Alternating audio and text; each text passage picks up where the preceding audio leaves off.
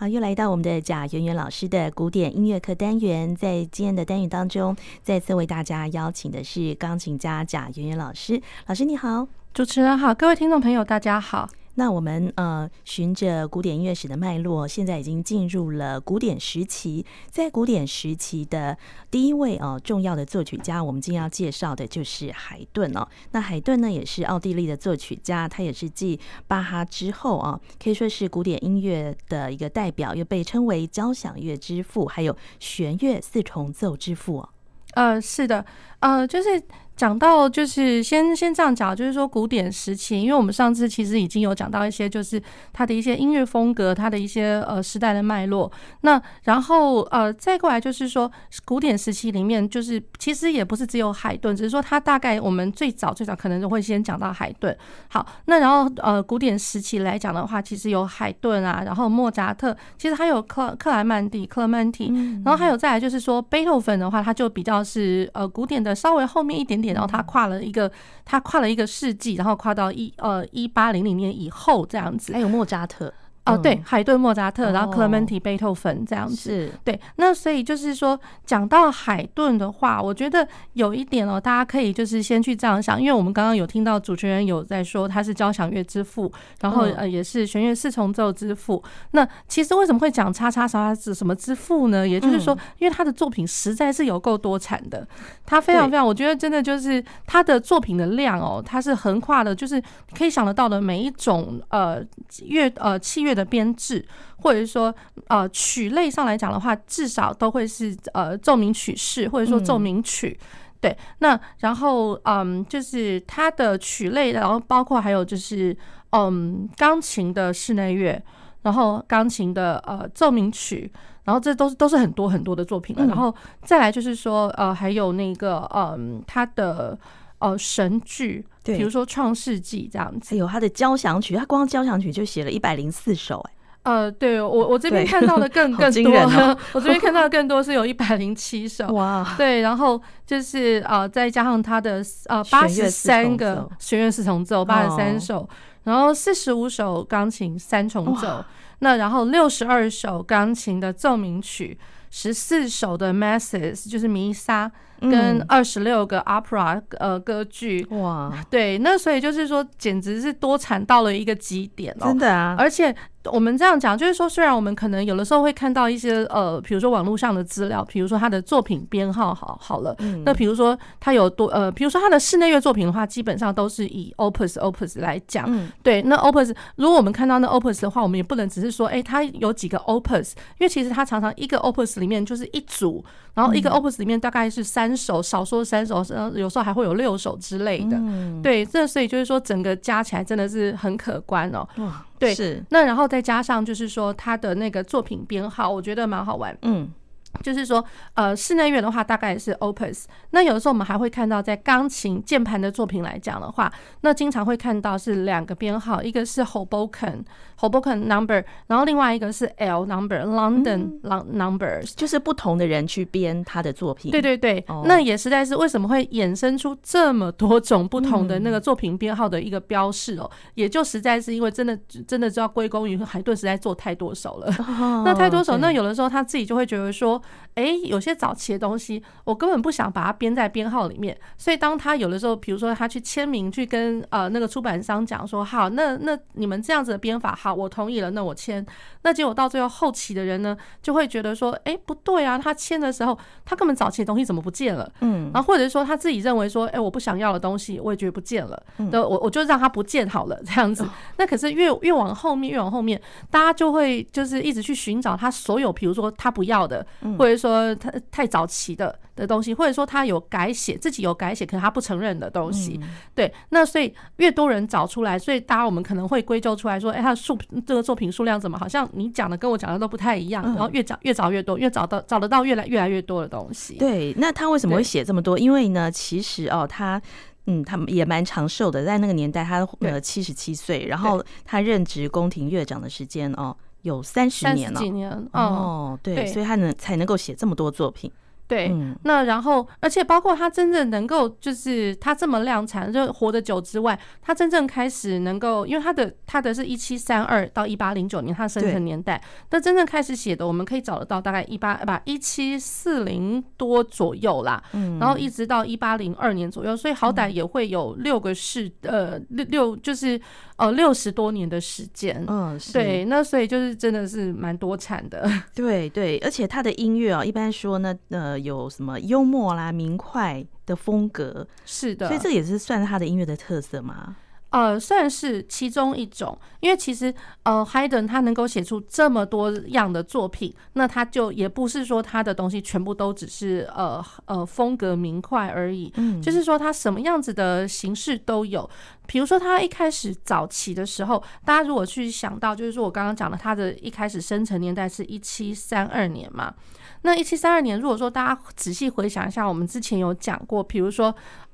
就是那个 Gallant Style、Rococo Style 那些东西，其实也都是在1730年、1740年跑出来的，就已经开始了，那个时候。所以就是海顿他一开始早期，当然就是幼年时期，然后刚开始学习音乐，然后他的音乐的风格养成，其实我觉得多多少少都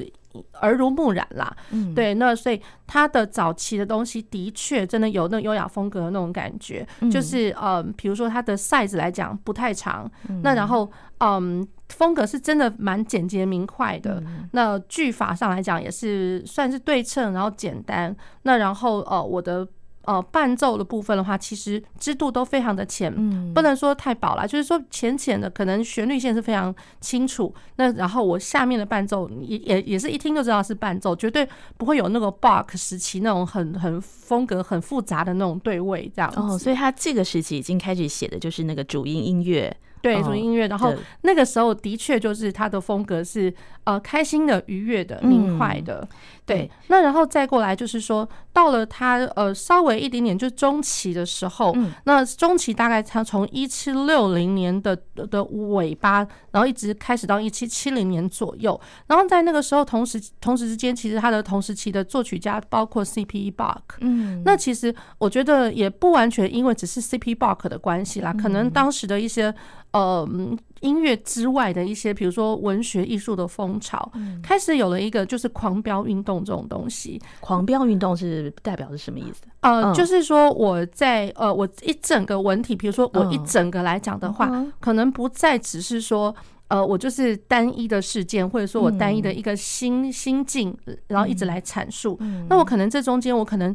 随想随到，我可能会有一些就是突如其来的一个心境上的变化。对，那这包括在文学上面，包括在音乐上面，其实都有，或者说我整个有一点点感伤的情绪都出来了。对，所以在音乐表现上，那个受到狂飙运动的影响，它会有比较多变的风格吗？还是稍微是，就是说在音乐上的表现，而且音乐上的表现的话，不是只有在键盘作品里面来讲而已，那说不定就是在他的器乐作品、室内乐作品都可以察觉得到，就是说从他的一些作曲的一些方式，可以察觉得到。那然后再过来就是说，因为就是这是其中的之一的一个风格，就是说我的音乐开始有一些就是很明显的一些，比如说力度上面、和声上使用的一些变化，然后再过来或者说突如其来的一个停止，或者说突如其来的又开始了，然后渐强渐弱，这些都是音乐上的急剧变化都有。那然后再过来另外一个变化就是说，因为他其实长期30几年担任了宫廷乐长这个职务，那30几年之中，那真的不用讲了，他的器乐作品像我们刚刚讲107首的那个交响曲，交响乐超级多的，那超级多。那然后在他的比如说键盘作品来讲的话，他的想法也因为他的职务上的关系，也因为就是说他手边他可以接触到的乐器的关系，都有不一样的变化。比如说有的时候，像他早期的时候，因为我们上次有讲到古钢琴的一些就是不同的那个种类嘛，不同的形制，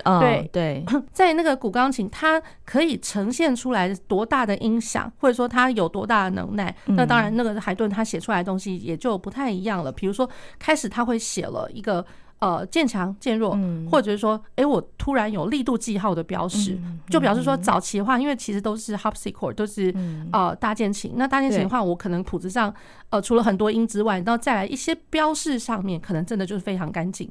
对，那可是自从有古钢琴之后开始有了力度上的标识，对，他的表情也变得比较丰富一点，而且古钢琴也可以就是呈现一些，如果说他心里面想的是一个很厚重的和声的话，那也都是以乐团来发响了，对，所以我们今天呢介绍这个海顿作曲家，也要介绍他为不同的乐器所谱写的作品哦。那首先第一首要介绍的就是为大提琴所写的。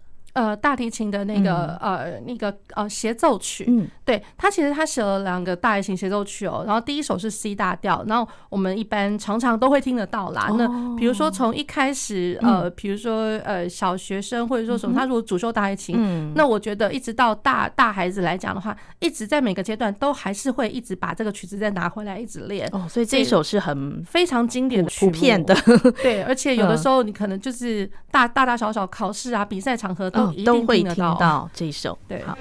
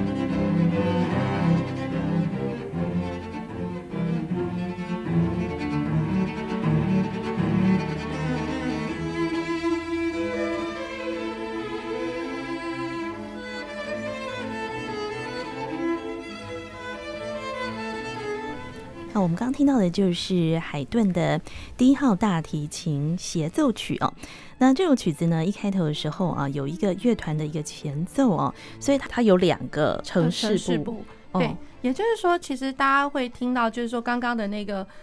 大提琴协奏曲哦，我这大概先粗浅的讲一下，就是说它这个完成的日期是在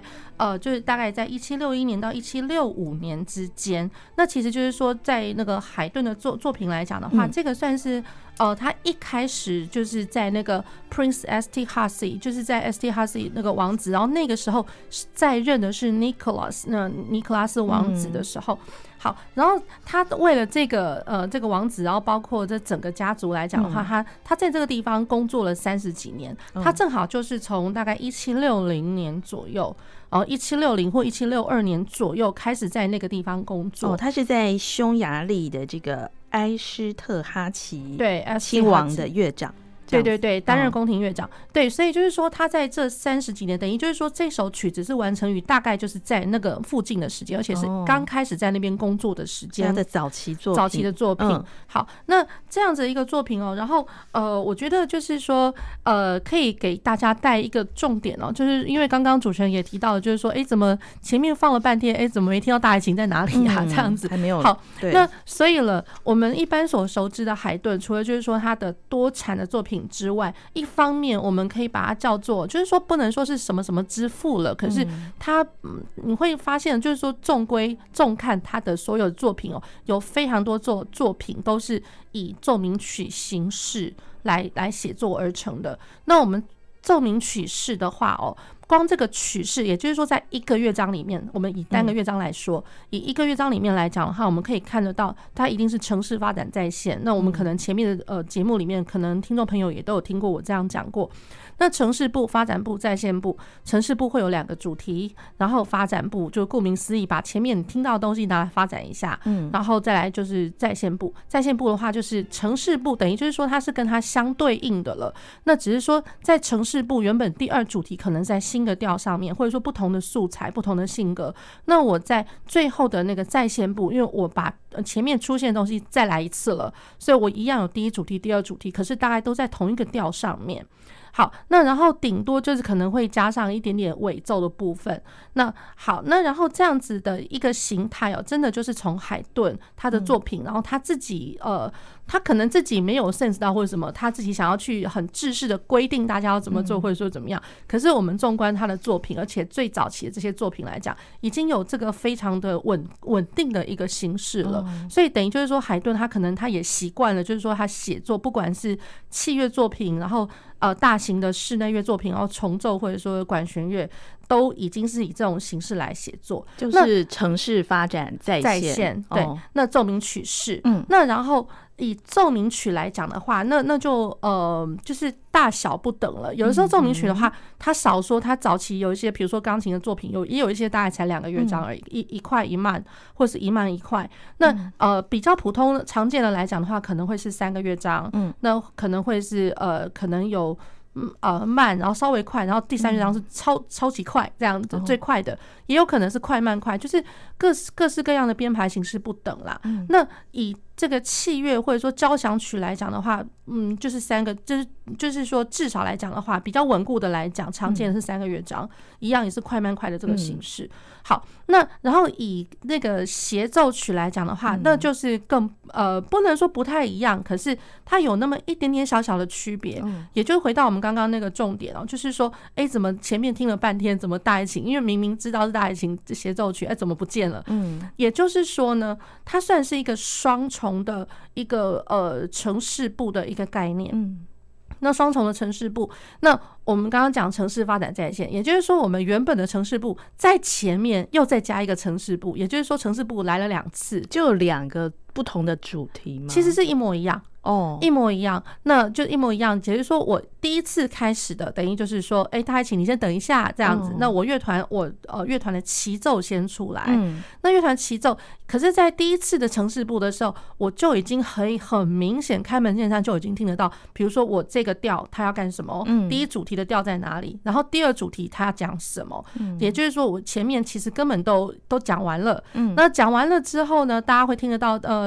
咚咚，然后再来是咚地咚地咚地咚的，就是非常激昂的那个大提琴的声音就出来了。所以大提琴出来这个时候就表示，哦，我真正的其实就是说我器乐的跟啊，就是我的那个大提琴跟我乐团的一起的那个呈示部，第二次又出来才出来。对，所以就是说它是一个双重的呈示部的一个概念。对，那是以它这个就是说赛子来讲的话，可能是还好，可是越往我们音乐时期往后面来看的话，比如说有时候我们要有整个乐团的，比如说一大个器乐曲好了，那我们可能会讲什么什么序曲 overture， overture 其实老实说也就会是一个双重的那个那个呈示部之前面的那一段的那个概念了。这个序曲通常是出现在那个。是歌剧吗？还是歌剧 overture， 或者说其实我们管弦乐作品也会有什么 overture， 就单就那个 overture 自己还起了一个名字。对，比如就是什么什么什么，可能是某个歌剧的名字，然后可是我前面 overture 就已经先独立出来了，整个器乐的部分 overture， 然后再来才是可能是我整个的主体这样。对，其实老实说啦，我觉得。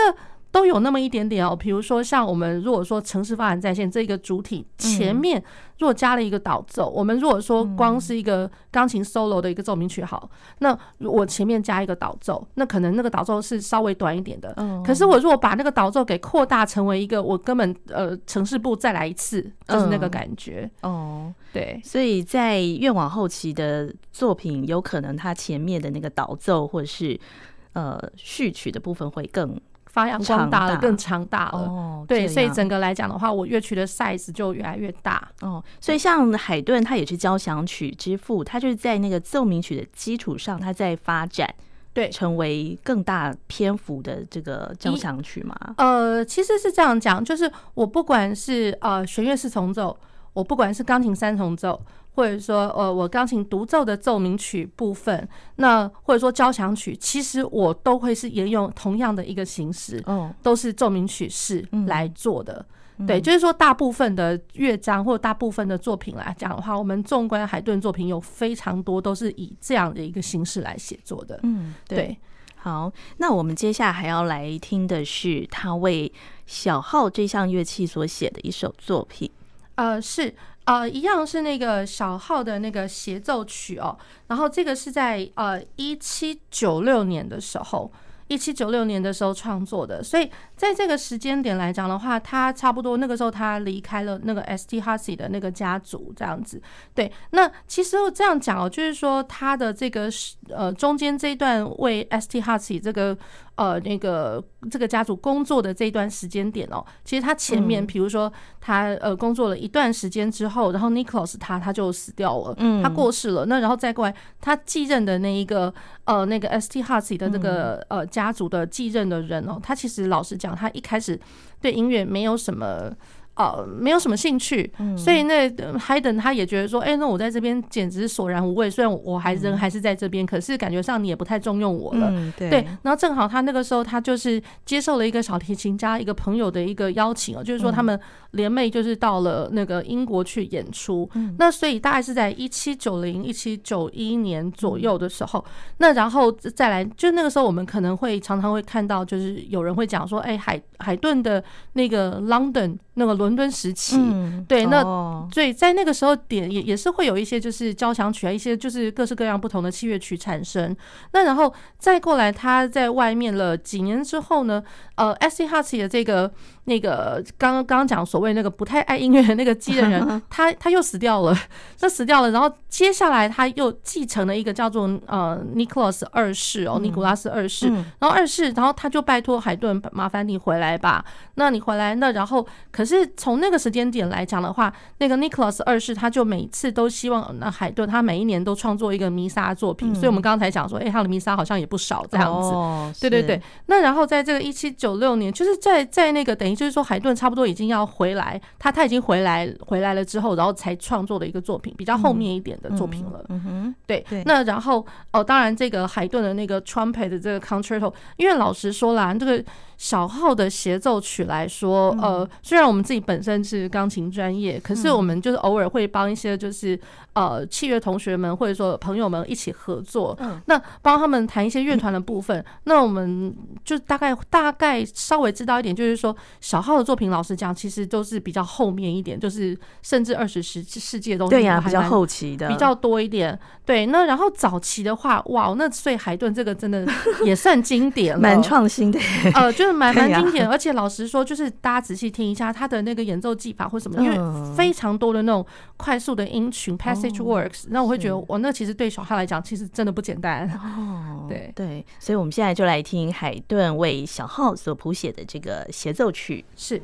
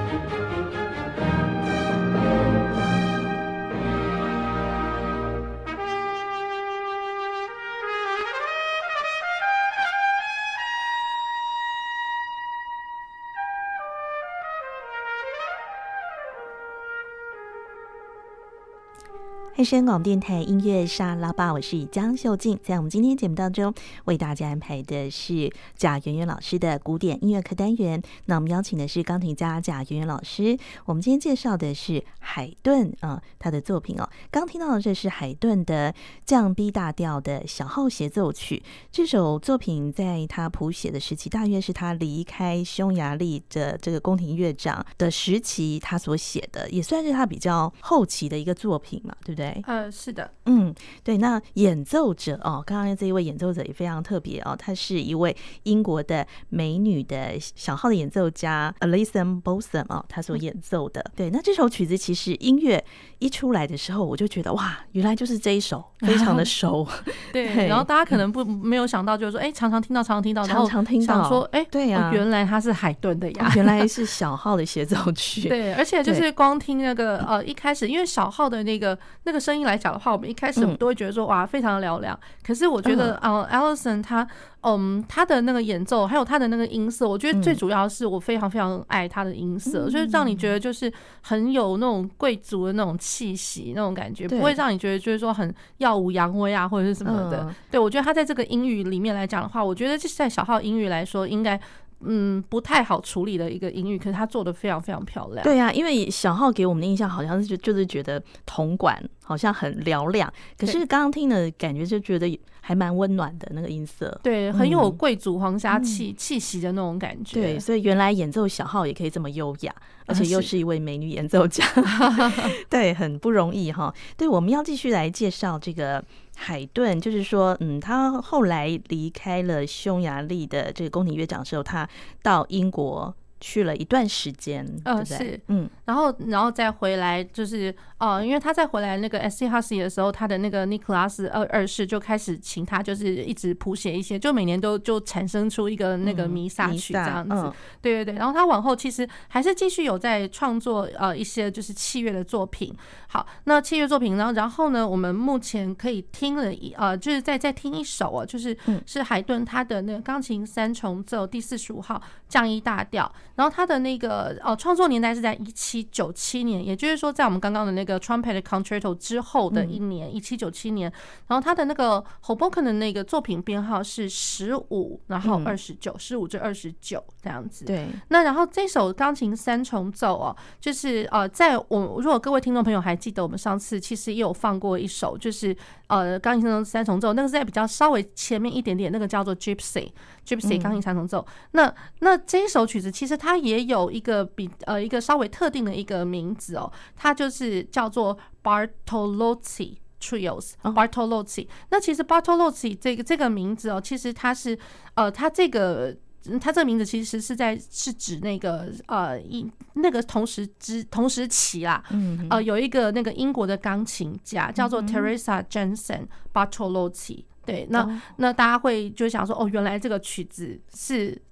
奉献给他的，献给他的。那然后其实他那个 Bartolozzi Trio， 因为其实这个45号其实是他的最后一首钢琴三重奏。那其实是那一组 Bartolozzi 是有3首，所以是43、44、45这3个是一套，然后就是都叫做 Bartolozzi Trios 这样子。那然后我想要给各位听众朋友分享的是一个他的 Finale。然后这首曲子因为它是3个乐章，第一乐章是 Poco Allegretto， 然后小快板，然后第2乐章是 Andantino and Innocentiment， 那小型版的东西。那然后第3乐章是一个就是中段乐章，那它上面还再加上一个叫做 Allemande， 然后括号是 Presto Assai。好，那其实讲到，因为我会想要特别就分享这个最后一个乐章其实是我觉得蛮好玩，就是说当时的一个3个乐章的一个编制他们习惯上来讲会习惯会把前面2个乐章，他们希望把它就是设定的稍微慢一点点，可是慢也不是说真的是慢板啊或者是缓板什么之类，就如果我觉得它是一个比较级，就是比较起最终的那个乐章，最后那个乐章来讲的话，前面2个都稍微慢一点点。好，那虽然就是说 Poco Allegretto， 那其实还是走得动的啦。那然后第2乐章小行板，那当然就是比第一乐章稍微再缓一点点，可是都是可以流动的一个乐章。那可是第三个的话，就会希望就是说你越快越好，越快越好，然后所以才叫做那个 Presto Assai。那而且他是写了 Allemande， 我觉得就是说 Allemande 就是其实是我们一开始在讲 Baroque 的时候的阿勒曼舞曲嘛，阿勒曼舞曲，所以它是一个德国舞曲，所以德国舞曲我觉得就是在早期巴洛克时候来讲的话，因为它算是一个比较四四方方、比较中庸中正的一个就是德国舞曲。可是等于就是说演变到我的古典时期的时候，它开始稍微有一点点就是说它的性格上面或者它的样式上面真的是有一点变化了，就希望它能够再更轻盈、更轻快，然后可以走得动。对，所以我觉得。然后变成就是说第三乐章，它放在第三乐章，然后也蔚为一个时尚了那种感觉。嗯，对。好，那我们今天呢，为大家分享的海顿的作品就介绍到这边，也非常谢谢贾元老师，谢谢主持人，谢谢听众朋友。